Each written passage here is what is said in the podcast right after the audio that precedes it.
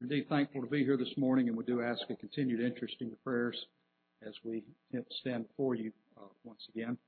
Uh, at this time, our intent is to kind of close out the message or the series of messages uh, that we've been speaking on concerning a proper biblical perspective of uh, men in the Old Testament. And then last week, of course, we did reference to made reference to the Apostle Paul, uh, one New Testament character the intent that we started with really was was a message many weeks ago that we entitled "In the End and at the Last," uh, because God is the only one who is able to declare the end from the beginning.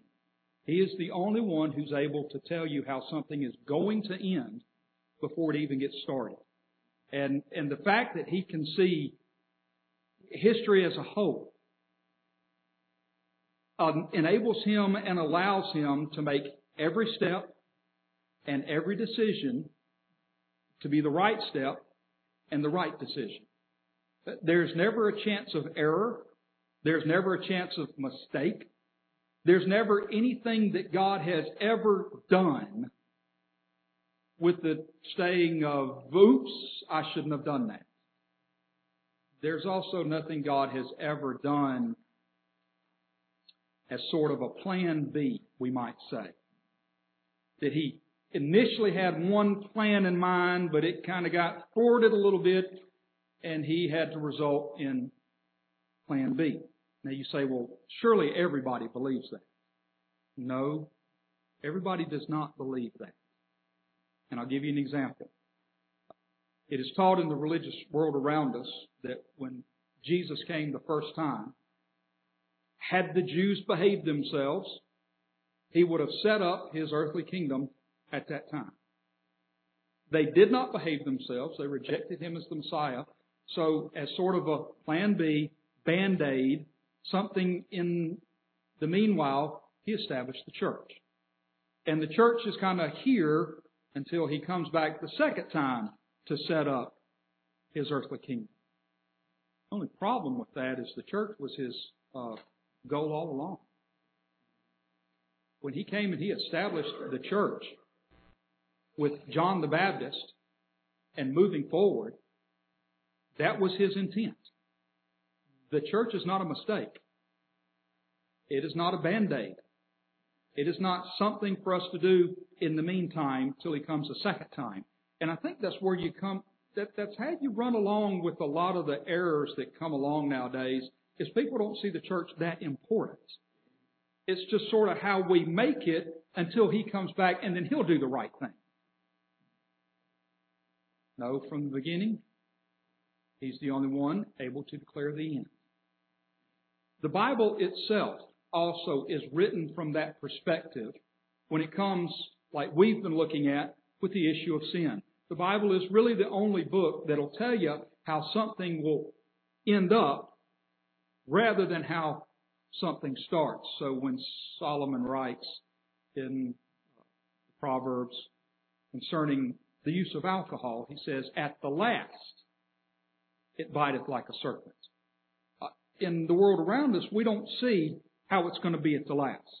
The commercials on TV show us what it's like to start with, how fun it is to start with, how, how much uh, attention you get to start with, how funny you are, how delightful you are, how many friends you have. We're all out having a good time. They don't show at the last the person having drunk away his inheritance.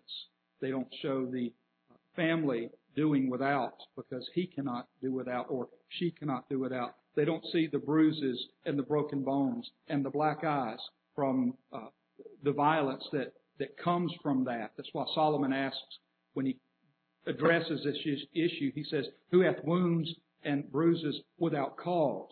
Um, lots of times when people are intoxicated, uh, there's a reason it's called liquid courage. You know, they have, they get the courage to do things that when they're in a sober mind, they would never have done. And so you wake up the next morning and you have wounds and bruises that didn't need to be there and you also have wounds and bruises, and you don't know how they got there. And that's something very easy uh, to pinpoint. It's something very easy to shoot at uh, because oftentimes the effects of that can be seen fairly quickly in somebody's life. It may not may not be overnight, but you know within many months or maybe a few years, you can see the effects of that taking hold on somebody. And so that is something very uh, very easy to, to shoot at. But at the same time, we were discussing this morning, uh, interestingly enough, a number of things, you know, that people can be addicted to, like caffeine and chocolate and coffee. Y'all all have your coffee this morning. Make sure that, uh, uh, no, y'all didn't have your coffee. Whoa, no. But it's interesting how we classify addictions in, in, in life, right?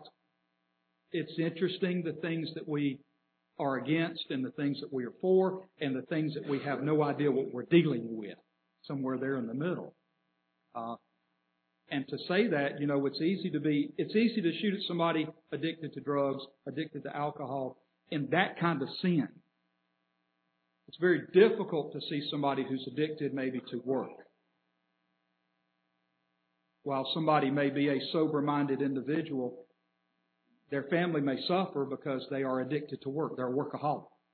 Uh, we've all known people, I know people, you've all known people who just absolutely cannot stop working. They can't even go on vacation and stop working. They can't take a moment off and stop working. And that in and of itself is a problem. So, it's hard as human beings when you get involved in something to really be able to know how something's going to end. That's why the Bible says that we walk by faith, not by sight. Uh, we do our best effort, or should try to do our best effort in something, to put forth our, our best foot. But God Himself doesn't need faith. He has perfect sight. He has perfect knowledge, perfect understanding. And so that was the purpose in looking at some of these men in the Old Testament.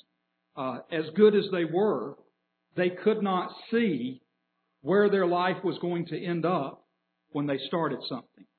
Uh, Adam could not really see where life was going to go when he partook of the forbidden fruit. God had told him that in the day that thou eatest thereof, thou shalt surely die. But Adam, never having known death, would not know how this is going to come to pass. And so he erred on the side of error instead of on the side of caution. He did not know how this would be. He did not understand what death was, so he partook of the fruit anyways. All the men that we looked at, Noah, Abraham, Samson, Solomon, David, all of them had an issue in their life. They all had a point in their life where they were faced with something, not knowing how something would come to pass, not knowing how something would end, would end, and every one of them without fail, failed in what they did. And if we're honest, we're all a bit like that. We've all, at times past, had to shove another skeleton in the closet, close the door and lock it, and hope nobody opens it. We've all, at some point in our life, attempted to do something, and it was just a royal mess. And so, the idea then is if man is that big of a failure, is there any hope for man? And it's a categorical yes. There is hope for man. The hope he has is not in himself. The hope he has is in something else. And that's why we also then looked at the Apostle Paul last week. While where Paul did not start out well, we did not start out at a positive point in Paul's life. We started out at a very negative point in Paul's life, a point outside of the grace of God, and then brought us beyond, as we would say, beyond BC, beyond Christ. We had half of Paul's life that was before Christ, and now we have the Apostle Paul who is beyond Christ, a life that's lived now under the umbrella of God's grace. And all these things we write and we say to bring us to this point. The Apostle John writes to us in 1 John chapter 2 and verse 1. And this will be the text that we want to use this morning. All these things that we have said is summed up in this. My little children, These things write I unto you, that ye sin not. 1 John 2 1 says, My little children, these things write I unto you, that ye sin not. We understand that we're not just sinners by practice. We understand that we're not just sinners because we reach some mythical age of accountability. We're sinners by nature. That there was something that occurred years ago that's been handed down from generation to generation. My little children, I write unto you that you sin not. We understand that sin is a part of our nature. That it's something that's going to be carried with us till the day we die. Heard an individual kind of sum up life really well the other day. I, I like listening to philosophers. I like listening to debates. Even if they're debating, even if it's two people debating an issue and one of them I thoroughly disagree with, if adults can have a, a reasonable conversation, I want to listen to it. I want to listen to what they have to say. Now, I don't watch the news anymore because adults are not debating on the news anymore. Children are yelling at each other on the news. And I can't stand if a person's trying to make a point, whether I agree with it or not, for people to start talking over that person and start talking at that person. The older I get, the less I am able to hear. And my wife says, well, you've been old a long time. Very possibly. But the less I'm able to hear multiple people talking at the same time. But a man summed up life the other day, I thought, really well. He said it's, it's very easy to be depressed. He was talking about the subject of depression. He says it's very easy to be depressed because life itself is an end game failure. An end game failure. So, somebody like me who grew up in the 80s, uh, arcade games were very prominent. They, they started to take hold in the 80s so we could go down to the uh, shopping mall and we'd go down to the little uh, arcade place and for a quarter we could play Pac-Man or Asteroids or, you know, something of that nature. Uh, it was a delight to us as a kid to go burn all our parents' money in video games. Um, they were not end game failures. If you achieved enough, if you were good enough in the game, you could actually defeat the game. Now, I didn't win a prize. It's not like you got a special trophy in life. But there was an accomplishment even in sports, if you, if you perform well enough, there's an end game accomplishment. There's a win. We, my team wins, yay, and we all cheer and go off and come back next week and we do it all over. But in the game of life, it is an end game failure. It doesn't matter how healthy you are. It doesn't matter how much you have saved. It doesn't matter how well you have treated your body you in the end are going to die. That's just all there is to it. You can't outrun death. There's been a few times maybe you thought you cheated death. But unless Christ comes back, none of us are going to outrun death. None of us will cheat death. Every one of us will be, as King David said, I go the way of all the earth. We will lose at life because death is the consequence of sin. When sin is finished, it bringeth forth death. And death is final. My children, these things I write unto you that you sin not. In a practical sense in life, the Bible is constantly encouraging, encouraging us as God's people not to sin. It's constantly encouraging us to avoid the subject of practical sin even though sin is inherent in us, there are some sins we do not have to commit. When David looked out of his balcony and he saw Bathsheba bathing herself, he did not have to follow with what he thought. Solomon married 300, 700 wives and 300 concubines. he did not have to follow after what he thought. The Bible lays out for us in all of these men that sin is a dreadful thing. If you take the life of Samson that we looked at, Samson was the strong man of Israel. Yet we saw in Samson's life, and you can even see in the life of people around us, that sin feeds on power. People are given a lot of power, a lot of authority. They have a tendency to become exceedingly sinful. Think about the politicians in America today who think they are answerable to nobody. These politicians sit up there in their lofty places and they write laws that they themselves do not even follow.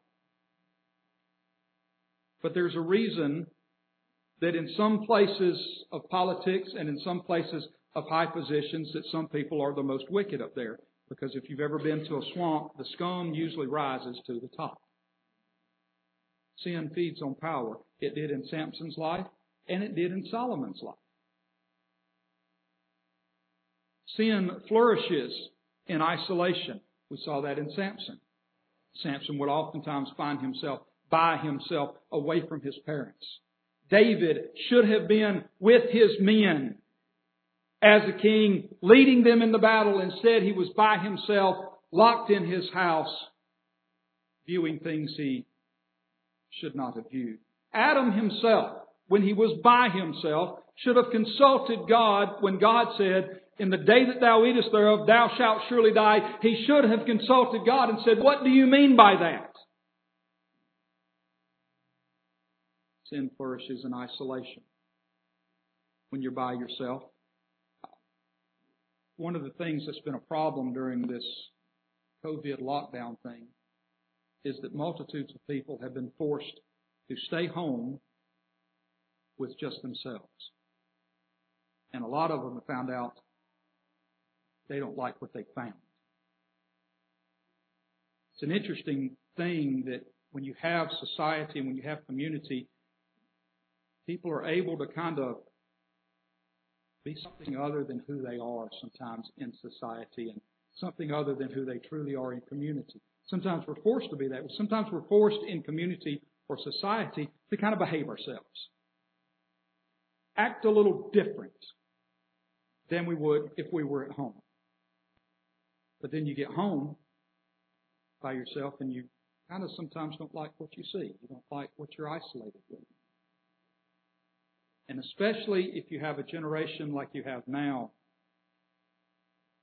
that have no concept or no idea what a true God is. And they have nothing to turn to and nothing to look at, look at in times of oppression and in times of sorrow. You get what we've got today. People who only look at themselves realize they have something very depressing to look at. We were never created to look at ourselves. We were created to look at God. Our life was to be lived. Discipleship in our life is one person putting Jesus Christ as the mark and pressing toward it. That's what true discipleship is. Solomon's case and David's case, in all of them's case. Sin was smarter than they were. It outsmarted Solomon, the wisest man. It outsmarted Adam, the first man. It outsmarted Noah, a man whom God restarted the earth with. You would have thought, hey, here's an individual. If anybody ever needed a fresh start, if anybody ever wanted a fresh start, if anybody ever wanted a new beginning, Noah had it. I want to get out of where I'm at. I want to go somewhere else. I want to have a new start. I want to start all over. Noah had it. Didn't make a difference. Because the problem that Noah had was not only he had a new start, but he had an old self.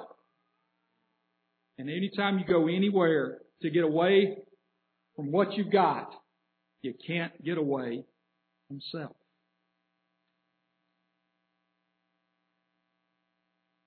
Sin find out wants you to trust your own wisdom. It wants you to reason through something. And this is why it's so, so hard to have a reasonable debate in the public square. Is that people don't want to look at right and wrong, they want to look at I feel. I think. Oh, well, I think it's this way. I feel it's this way. Yeah, it really doesn't matter. Something that's right in front of you needs to be observed as it is. You take this issue of, of people opposing politicians on the basis of abortion. This topic of abortion is, is a hot topic. I'm surprised. What amazes and saddens me is not that it's a hot topic in the world, but that it's a hot topic in the church. I've, I've lived long enough to realize that there are some people in the church, I never thought you'd vote that way. Frankly. Should we all vote like you? No, absolutely not. But you all should be voting for truth and righteousness. And the issue of, of a woman's reproductive rights is always at the base of this. Oh, you're, you're just against me having, having control over my body. I'm not against you having control over your body. You have control over your body. You have the choice whether or not you want to fornicate with somebody. That's up to you. What you don't have the right to do is have control over somebody else which that body in your body is not your body, it's somebody else. And you don't have the right to murder somebody just because you don't like them. Just because they're an inconvenience to you. Just because you made a mistake doesn't give you the right to murder somebody just because you don't like them. That's my argument. Hitler had no right to murder the Jews because he didn't like them. He didn't have any right to murder people who were his political enemies just because he didn't like them and you don't have any right to harm, hurt, or kill somebody just because you don't like them. And that's where the whole debate goes off the rails. People don't have the sense and the ability to look at that situation that way. And so the argument that's often arisen like that, well, a young girl should not have to worry about uh, taking care of a child when she's trying to uh, uh, study for a math test. If she had been at home studying for her math test, instead of out practicing biology, she wouldn't have to worry about raising a child. See how simple that is? But people don't look at it that way. Sin will outsmart you and it will wear you down every time you look at it by saying, I think or I feel. Because, see, sin wants you to underestimate small compromises. A little step here and a little step there. A little compromise here and a little compromise there. We're all guilty of that. We know we're all guilty of small compromises here and there.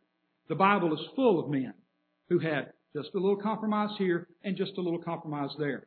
And yet the adage about human beings is so true those who will not learn from history are doomed to repeat the effects of it. I believe it's Winston Churchill that said that. I'd like to go one step further. And it's not that men who don't learn from history are doomed to repeat the effects of it, but men don't learn from history. It's not that they won't learn. In many cases, they just don't learn. It doesn't mean anything to them. Those of you that think that a little compromise with our government now on this thing about masks and mandates is just a little thing for right now. You've not read a history book. You've not read the Bible. It doesn't even have to, you don't even, just forget about history. Read the Bible. See what happened in the Bible when people started compromising. Things didn't get better for them. They all got worse. Because see, sin uh, feeds on power. Back to that first one we started talking about to begin with. And the more power you give somebody, the more power they take. and it wants you to underestimate small compromises. And we've seen this down in church history. We've made this point before, and we'll make it again. I like, you know, as Elder Sonny Powell used to say, uh, if I've got a weapon that works, I'm not going to throw it down until I find one better. And I've got a weapon that works. There used to be a time in church history where there were no musical instruments in church history. It was all a cappella from the time of Christ up until about the year 666. Then our churches started bringing in pianos. A slight compromise, right? No harm done. It's just one instrument. And I've even had people tell me, yeah, we've got it, we've got this, but we don't have a drum and we don't have a guitar. We don't have all that electrical, uh, electronic music of the devil. We don't have that. We've just got this. And you don't realize there was a time when we just didn't even have that. But here's how it worked out. Here's how it worked out in human history. You can go back, you can look at this. This is a record in many of the logs of many churches. There was a time where they had no pianos. Then somebody wanted to put a piano in. Church split. Half the church said, no, we don't need a piano. The other church, the other half of the church said, we do need a piano. And boom, the church splits. A few years down the road, this church that wanted to tolerate a piano then was asked to tolerate an organ. And the people who had the piano said, we don't need an organ. And the people who, who, who wanted the organ said, What's wrong with the piano? What's wrong with an organ? Let's have both. And so the church split again. And then you had people with just a piano. Now you got people with pianos and organs. It was just a slight compromise to start with. Where are we at now? Are we at just pianos and organs now? Or were we at now the place where you have full blown rock concerts in the place of Sunday morning worship. I get ads all over Facebook now wanting to sell me a church skin. Now, you may ask yourself, what in the world are you talking about? You ever seen these cars that go up and down the street and they got a decal on them all the way around? It's some sort of advertisement of a product. That's not a painting. That's a sticker is what that is. That's a, a, a church, it's a skin or, or a sticker they put on this car. They've not painted it. Well, they've got people now who'll come in and they'll put this giant skin up here on the back of your wall and around everything. Something flashy, something showy, something modern to attract people to your service. In addition to your smoke screens and your blinking lights and the rock band and the dance performance and the dance troupe and everything now that's been added because of a what? Slight compromise and deviation. Where are we at now? In the middle of a mess where people really don't know. They don't know what true church is about. Y'all been to the beach, right? Some of you have been to the beach. Some of you have been out in the ocean or in the Gulf wherever you're at. It's Like those waves that beat on you, crash on you, knock you down. Some of you do, some of you don't. But all of you know that you can stand out there in that water with your back to the wave and you try and resist against it and you maybe you're playing with your child or you're just having a good time. And you notice that when you get done playing in the Gulf, if you're not careful, you might be 20 feet from where you started. Because those waves, those waves don't come directly into the shore. Have y'all ever noticed that? They don't come straight in at the shore. They come at diagonal lines at the shore. So they're pushing everything away from where it started. And, you know, the Bible tells us that we're to be, uh, not as children, tossed to and fro by every wind of doctrine. And if you're not careful, standing there in front of your hotel or your condo or whatever place you're living in, to keep an eye on where you started, you're going to wind up way on down the line, way far away, further away than you ever thought. Take two ships. Take two ships, two boats, two vessels that start off in the water. And one has a compass and it sets straight ahead. Take the second one and tick it just a little bit. I mean, it, they ain't got to be too far off. Don't put it at a 90 degree. Put it just a little, little one or two degrees away from where you started. Now, here, they're really close. Here, they're sitting at the same dock. But by the time they get started and this one other continues in that same line, by the time it ends up, it's going to be way over here. Way away from where it should have been because of tiny compromise. Just a little place. And that's because not only does sin want you uh, to negate small compromises, sin is very beautiful and can woo you, as it did David, as it did Samson, as it did Solomon. Sin is very beautiful in the fact that it sometimes convinces you that this is the way to go, as it did to Abraham. When he and Sarai said, God has not given us a child, we'll use Hagar. We'll go in like that. He says, My little children, these things write I unto you that you sin not. Because the truth is, if you want to seek sin, you can find it. If you really want to seek sin, I guarantee you, you can find it. I guarantee you the devil will make a way for you to find sin if you're looking for it. But let's notice the remainder of this chapter, this verse. My little children, these things write I unto you, that you sin not, and if any man sin. Does this verse apply to anybody in here? If any man sin. I'd like for you to, know, to, to contemplate this, that I don't think the Apostle John is saying that this is a maybe or a maybe not thing. Now, from a practical standpoint, sure. You don't always have to sin. You don't have to say the things that you do. You don't have to go to the places that you go to. And you don't have to commit the acts that you commit. But inside you, there's something that'll fight you till you die. And so keep in mind that in the Bible there are uh, ifs of consequence. In other words, if you do this, that will happen. The Lord says in Isaiah chapter 1 verse 19, If you be willing and obedient, you shall eat the good of the land. But if you refuse and rebel, you shall be devoured with the sword. That's an if of consequence. If you do this, that will happen. If you do something else, something else will happen. But there are also ifs of conclusion. As in, uh, the teacher says, if 2 plus 2 is 4, then what is 3 plus 1? That's not an if of possibility, it's an if of certainty. Since any man sins, we have an advocate.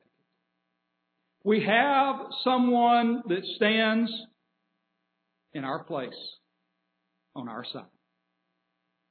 The Bible here says that if any man sin, we have an advocate with the Father, Jesus Christ, the righteous. That's probably one of the greatest verses ever to be written. The apostle Peter would write and remind us to be sober, be vigilant. For your adversary, the devil, as a roaring lion, goeth about seeking whom he may devour. The devil has never been on your side. The devil has never been on anybody's side but himself. And he is not your advocate. He's your adversary. He's against you. He's against everything about you. And the closer you try and get to Christ, the harder he tries to ruin your life. That's just a fact. Uh, the more high of a prominent position you have in God's people's eyes, the more he tries to bring that down. We have an advocate with the Father the Lord, Jesus Christ, the righteous. You notice here, he doesn't say, if any man sin, we have an advocate with the Father, our forefathers. He doesn't say that we have an advocate with the Father, your baptism, your belief, your confession. Uh, there is a fellowship with you and God that can be disturbed by sin. There is a fellowship, a communion with the Lord that can be disturbed by the commission of sin in our life. David experienced that. David experienced the break of fellowship and communion with the Lord when he sinned with Bathsheba, and therefore he wrote in Psalm 51, Restore unto me the joy of thy salvation. He did not say, Restore unto me my salvation. He said, Restore unto me joy of thy salvation. What we have belongs to God. It came from God. And it was given to you to enjoy in this life. And that fellowship can be broken through sinful disobedience, and it can be restored through true penitence. But the relationship that we have with God was never restored through our repentance, our belief, or our baptism. The relationship that we have with God was secured one way and one way only, and Jesus Christ Himself said, No man can come unto the Father except by me. That did not mean that He's out here holding everybody's hand and trying to drag them there. That meant that He was going to go to God for us by Himself. We don't get to God any other way than by Jesus Christ. Then by His perfect sacrifice, by His perfect obedience, we only get to God by Christ. And the only reason that we'll see the face of God in peace for all eternity is because of the death, the burial, and resurrection of Jesus Christ, the righteous. Think about this. As we've tried to consider these men uh, in the Old Testament, that indeed they may have been good men, but they were not God, they were not God themselves that Jesus was. 1 Corinthians 15 verse 45. Let's notice this. 1 Corinthians chapter 15 and verse 45 says, And so it is written, the first man, Adam, was made a living soul. Uh, that's Genesis chapter 2 verse 7 where that's recorded. That when God created man, created him of the dust of the earth, breathed into his nostrils the breath of life, and man became a living soul. But notice what it says here. It says the first man was made a living soul. The last Adam was made a quickening spirit. Do you notice he calls him the first Adam and the last Adam? Why is that? Because when Adam was created, Adam was created as the federal head of the human race. That what Adam did in obeying or disobeying God's command passed on to the whole human race because he was their representative. When Adam sinned, they became sinners in him. You say, well, that's not fair. I didn't sin. Yes, but when our president declares war against some foreign nation because he is the president of the United States, you're just as much at war with that nation as if you're there yourself. You say, well, that's not fair. Well, you tell them that when they come over here and start blowing up our buildings because they don't like the fact we're over there blowing up their buildings. Just tell them, I didn't do that. It doesn't work that way, does it? When this mob marched through Portland and Seattle last year, burning, or two years ago, burning the cities down. Remember that? We're all, uh, we're all angry that uh, a, a police officer shot another individual. We're going to burn the city down. There's videos all over Facebook of these people standing in their houses as this burn, loot, and murder, this BLM mob comes down the streets throwing rocks in everybody's window. And here they are standing at the window. We're on your side. We believe in you. Stop throwing rocks at our house. And they didn't listen because they didn't care. Sin, when it came into the human race, didn't listen and didn't care. It passed upon every one of us. When Jesus Christ Himself came, He came as the representative of a family chosen out of the human race. He came as a representative of God's elect people. And what He did was not made optional to the whole human race. What He did was passed on to the elect family of God. Let me give you an example of this. And this is a beautiful example. And a lot of people, a lot of people can't tell the story, but this is a true story. So we were talking the other day at work, and uh, they said there's a gentleman. Uh, my boss said there's a gentleman at his church, very good guy. The man is blind in one eye. The way that he, the, the reason he is blind in one eye is that years ago, when his mother was uh, expecting him, he was out in the backyard digging in the dirt, playing in the dirt, and there, there was some parasite in the ground, in the dirt, that got into a cut in her finger. And it got into her bloodstream and it went to the womb and it went to his eye. And there's, there's some medical term. This is an actual real medical term. He's blind from birth because of something his mother did. Sound familiar? Every one of us are sinners from birth because of something our father Adam did. That's a reality. That is a fact. If you don't want to take Christ with the same logic that you take, that you take Adam, you can't have either one.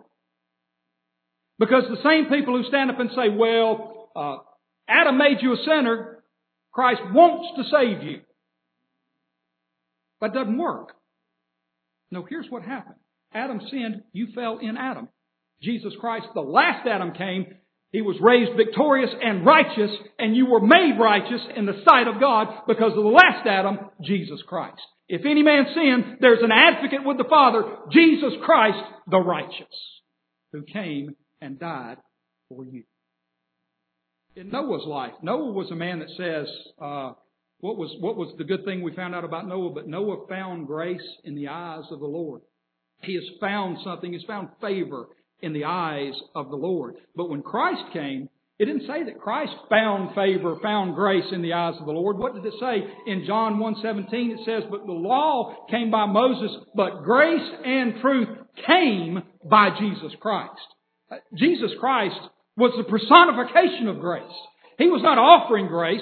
He didn't have grace in measure like you and I have. He was grace. It was the very fact that He left eternity and heaven's pure world and descended down to this low ground of sin and sorrow. That was grace in and of itself.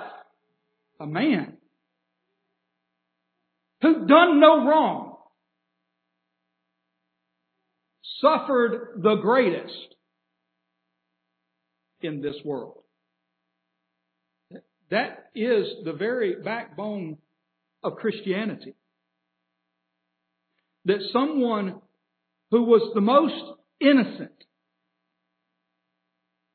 suffered the greatest. He'd never done anything wrong. And yet he suffered the height of man's judgment. He suffered the height of man's persecution. He suffered the worst that man could put upon him. He did not deserve it. You and I deserve that. You and I deserve to be completely cut off from God. And yet He stood in our place, in our room, and in our stead. And instead of us being nailed to that cross, He was nailed to that cross. You know, take Abraham. Abraham, Abraham was called the friend of God. Boy, I'd like to be called the friend of God. But you remember James writes in his little epistle and he says, uh, Ye adulterers and ye adulteresses, know ye not that friendship with the world is enmity against God? Whosoever will be the friend of the world will be the enemy of God. You ever tried to be the friend of the world? Sometimes. Uh, sometimes we're, we're afraid to stand up for what we believe in, afraid of who we might offend. People in our family, people in our church, people at work. Sometimes we're afraid to really take a stand for what is right, no matter how little it is. And here's an interesting thing. Um, there, there's always there's always a rage about the issue of, say, long hair in the church. Everybody wants the preacher to solve that question for them. You ever notice this? Preacher, how long is too long? How short is too short? You know, what's it supposed to be? Here's an idea. Why don't you just read what the Bible says? Why don't we just take what the Bible says? Here's why we don't take the Bible for what it says, because we're afraid it's going to say something we disagree with. We want the preacher to come along and say, well, that was a first century thing, and in the original Greek it meant this, that, or the other, and you got to take the hypothetical of the hypotenuse, and you got to go this way with it, and turn around backwards on the fidget widget and do this, that, and the other. What we ought to do is just read what the Bible says. But we don't do that, do we? And you say, people are not going to go, men are not going to go to hell for having long hair. Probably not. But they might go to hell for being disobedient.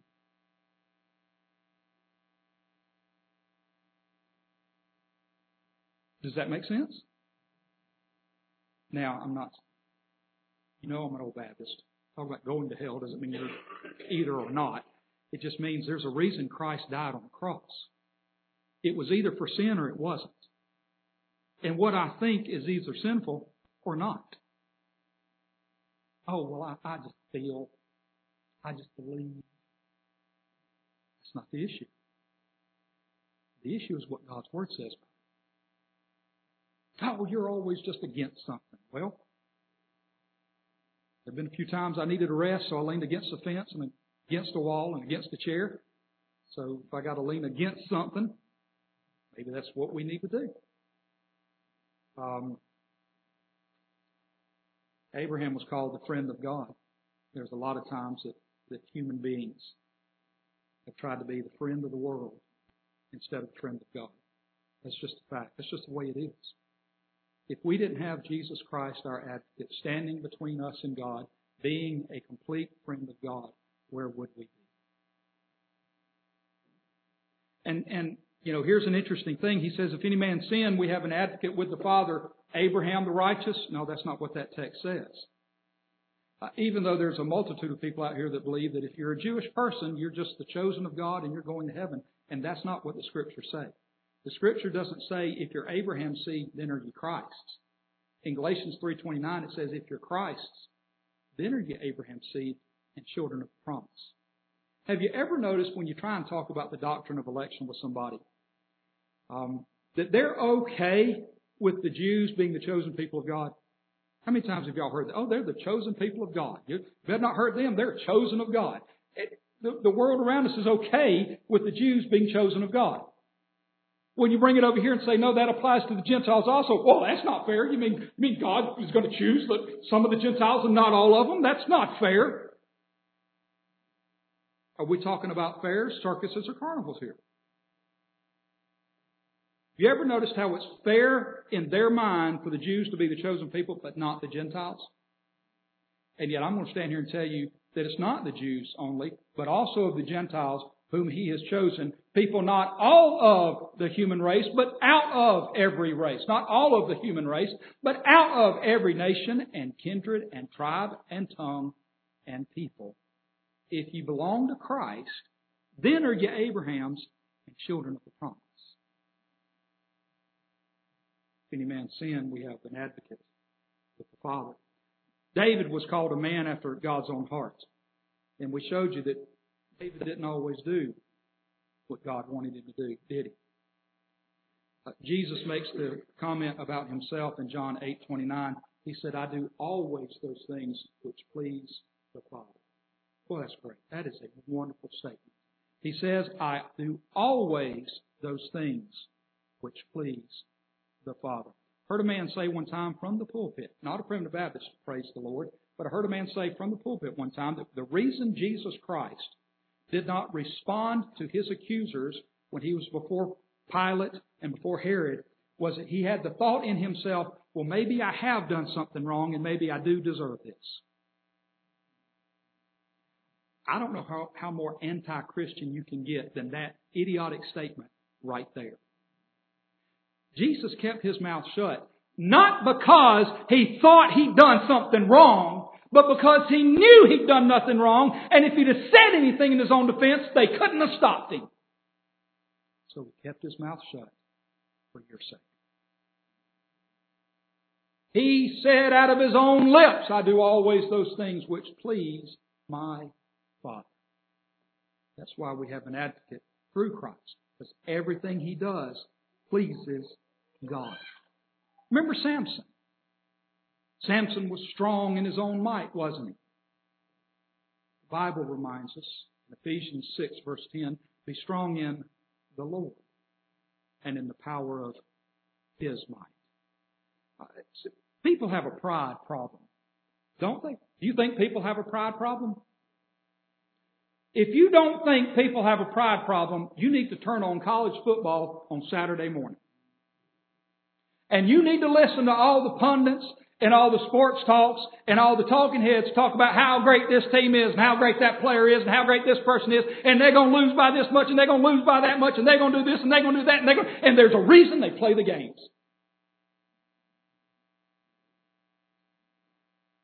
Because last Saturday, all the college world was saying one team was going to do this and one team was going to do that, and by the end of the game, they were all eating crow if they would admit to it. People have a pride problem. They think they know it all. They think they've got all the answers. I'll just study enough, go to enough schooling, blah, blah, blah, blah. And the Bible says, be strong in the Lord and in the power of His might. Solomon was the wisest man, but he did, he wasn't wise enough. And that's why the Bible says in, in uh, 1 Corinthians uh, chapter 1 and verse 30, concerning the Lord Jesus Christ, that who has made unto us all wisdom and righteousness and sanctification and redemption, as it is written, He that glorieth, let him glory in the Lord. There's only one thing that we have to glory in. The finished work of Jesus Christ. And there in 1 Corinthians chapter 1, at the very end of verse 29, Paul writes and says, God has chosen the weak things of this world to confound the mighty. He's chosen the foolish things of the world to confound the wise. He's done all this that no flesh should glory in His presence. Don't you hear people say, well, I can't wait to get to heaven and meet the 250,000 souls I led to Jesus. I can't wait to get to heaven to get that great crown that I'm going to get because all my obedience. I believe the Bible says that any crown that is given in the book of Revelation is cast at the feet of Christ. I believe that's what it says, right? There'll be no hierarchy in heaven. There'll be no class system, no caste system in heaven. It'll be a dictatorship. There'll be one that sits on the throne, and there'll be none like him. And that'll be a good dictatorship. Because every decision he's ever made will be the right decision. And Paul writes that there in 1 Corinthians, the reason that God has done this is that no flesh should glory in his presence. No flesh will ever come before God through the pearly gates and say, I was baptized when I was 13. I gave tithes of all that I possessed. Lord, I thank thee that I'm not as other men. I'm not an extortioner. I'm not unjust. I'm not an adulterer. I'm not even as this publican. I fast twice in the week and give tithes of all I possess. Lord, let me into heaven. And God will say, depart from me, you workers of iniquity. I never knew you. It's those in whom the Spirit of God dwells and has made them humble. It is those whom Christ died for on the cross. And the blood of Christ has washed away their sins. That we will all have to agree with what Paul said about himself in 1 Corinthians 15. I am that I am by the grace of God. If any man sin, we have an advocate with the Father, Jesus Christ the righteous. If any man sin, since we are men and we are sinners, our advocate with the Father will not be our baptism. Our advocate with the Father will not be our tithes. Our advocate with the Father will not be the fact that we sang Amazing Grace every Sunday. And I agree with you. When it's to a different tune, I didn't, you know, that tune belongs where it is. You put that tune on something else, I get confused and all that. Crazy. It won't be anything that we've stacked up for ourselves. It'll only be one thing. Jesus Christ is the advocate. He is wiser. He is stronger. He is more beautiful. He is the strong man in Luke 7 who not only bound the devil and hindered him from working, but he's also the strong man in Luke chapter, did I say 7 or 11? Luke chapter 11. He's the strong man that also bound you. And he came into your house and born you again and wrecked your little play parties of this world and caused you to see the things of this life are nothing but dung. But if you have to lose, he's a good person to lose to. If you have to lose and be conquered, he is a great person to be conquered by. Because I'll leave you with this last thing. The book of Zechariah. I've been reading through Zechariah lately, and we may preach on it. But he talks about the prisoners of hope. It's one thing to be a prisoner in jail. It's one thing to be a prisoner in despair. But to be a prisoner of hope? Because if you're in the prison of despair or you're in a prison if you're in a county prison, you got to do what the judges tell you. You got to do what the policemen tell you. You got to eat their food. You got to wear their clothes, right? You go in and out based on what they say. Now be a prisoner of hope. What do you get to eat when there's hope? Future? Encouragement for tomorrow? What do you get to wear when there's hope? Better things tomorrow than there were today? if the judge and the lawyers and the, and the uh, bailiffs and the jail cell is a cell of hope, what is it? Is it confining? It is not. Paul goes, that's why Paul says, in hope of eternal life, which God who cannot lie promised before the world began. It leads you to tomorrow. It makes your day brighter for tomorrow. Paul says, I am that I am by the grace of God a proper biblical perspective is to keep ourselves sinners and keep Jesus the Savior. We hope the things that have been said have been. God bless the truth and pardon any errors.